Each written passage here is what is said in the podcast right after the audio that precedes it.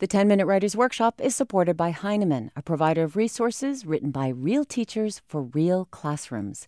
Heinemann values teachers as decision makers and students as curious learners. Discover the path to lifelong professional learning at Heinemann.com. Heinemann, dedicated to teachers. This is Chuck Klosterman with the 10 Minute Writers Workshop. And I'm Virginia Prescott, diving in with the essayist, novelist, columnist, sports writer, and former ethicist for the New York Times Magazine. Chuck Klosterman has a wildly original voice, which makes sense for a guy who's written about glam metal bands in North Dakota or whether you should hire a detective to trail your spouse. He's author of several bestsellers, including Sex, Drugs, and Cocoa Puffs, and more recently, But What If We're Wrong? Thinking About the Present as If It Were the Past. I started, as we do, with our icebreaker. Which is hardest for you to write, the first sentence or the last? The last sentence is more difficult because, in all likelihood, the first sentence is something that was kind of built into your mind before you even realized you were going to write the book.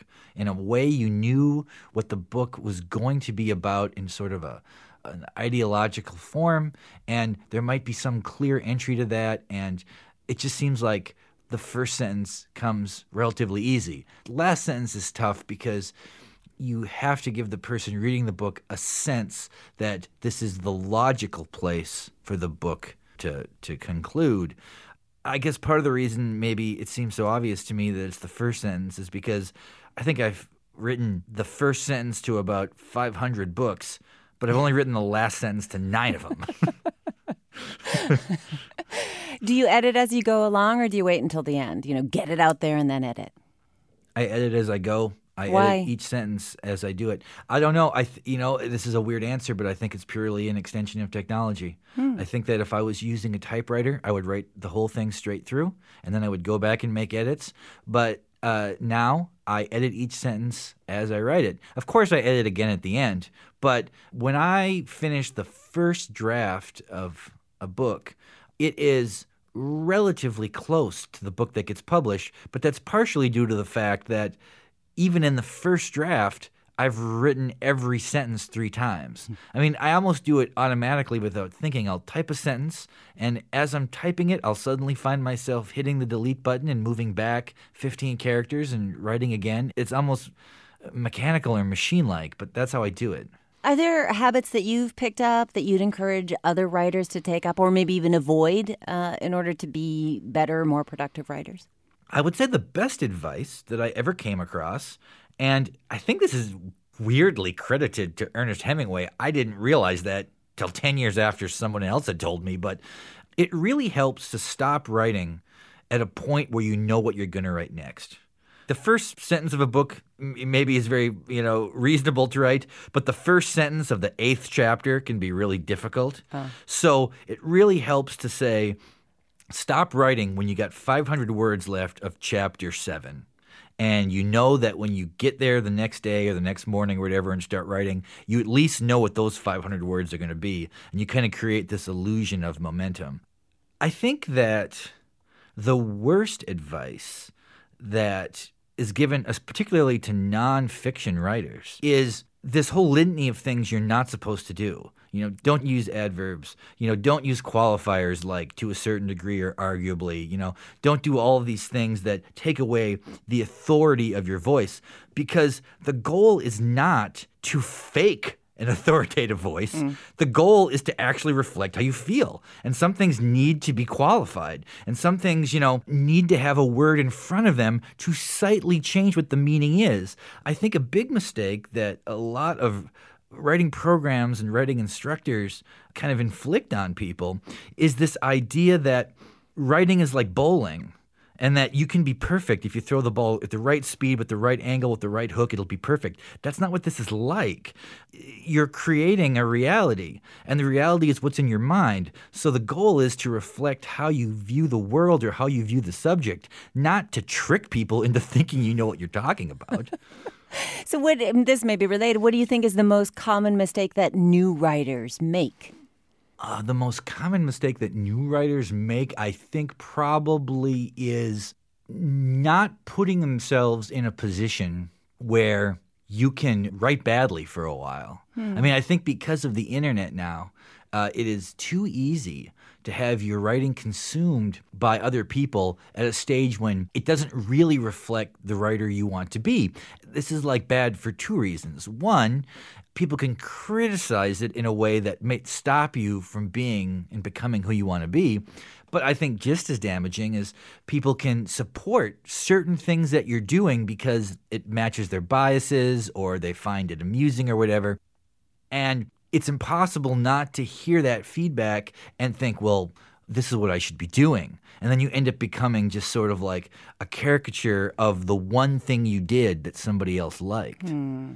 How about for you? What's your worst distraction from getting work done? I have a friend who's a writer, and he told me that the biggest distraction is that his writing machine is also his pornography delivery machine. I thought that was a really hilarious, insightful thing. For me, it's more like I'm distracted by uh, my own laziness. I get like that. Sometimes I just I just feel tired, and I think to myself, well, maybe if I lay down, I won't be as tired, and then I'll write. Anytime you do that, it's over. I have never in my life laid down and then got up again and wrote.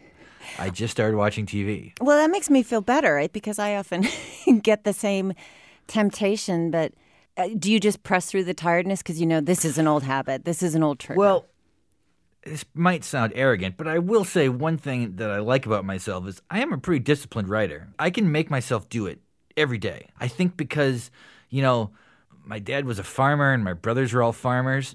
And to me, a bad writing day is still better than that. I always feel as though I gotta write so I can keep doing this as a living because it's better than a job.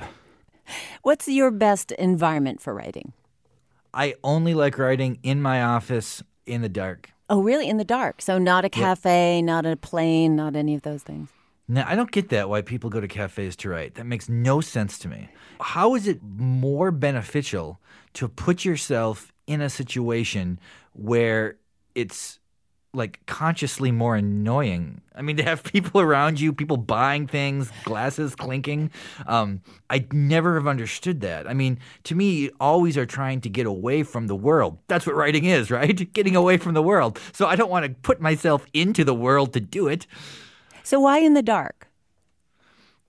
I Does that mean you can't write during I the day? crave the darkness. Yeah, you know, um, my office now in my in my house, it's almost ideal. No windows. There are no windows in my office, so it can be midnight at noon.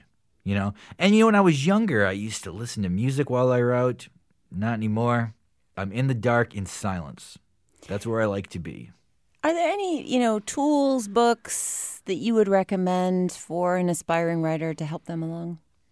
Uh, cocaine. No, that's I'm totally joking. That's a terrible idea. That's a terrible idea. Um, It's worked for some.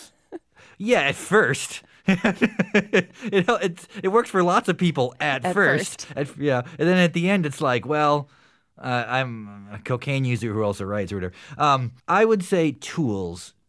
You know, not really. I think the more accoutrements you add, the more risk you create for the possibility that you won't be able to work if it's not there. Hmm. You know what I'm saying in a way? It's like why would you want to add something to the to the process that if it disappears, you'll miss it. I mean, it's sort of like, you know, giving your kid a blanket, it calms him down as long as he has that blanket. At some point he's not and then he's going to lose his mind. So I don't like to have I like to be bare bones. Any other fantasy dream job you have besides writer? A private investigator. Really? It would be like being a reporter, but you'd never have to write the story. I think that would be the greatest thing. Plus, I'm just a naturally nosy, gossipy person. Like the idea of staking out a house, that seems great to me. Just sitting in a car and watching a window, I would love to do that. Chuck Klosterman, thank you so much for speaking with us. Thanks. Yeah. Chuck Klosterman there, essayist, novelist, columnist, farmer's son, and author most recently of But What If We're Wrong, which is based on the perfectly Closterian notion that it is impossible to understand the world of today until today has become tomorrow. Trust me, if you read the book, it'll make sense. The 10 Minute Writers Workshop is a production of NHPR, produced by Sarah Plourde with help this week from Taylor Quimby. You can hear writers like Patti Smith, Judy Blume, Richard Russo, and loads more when you subscribe on iTunes or Google Play. And take Chuck's advice build some creative momentum by leaving us a review.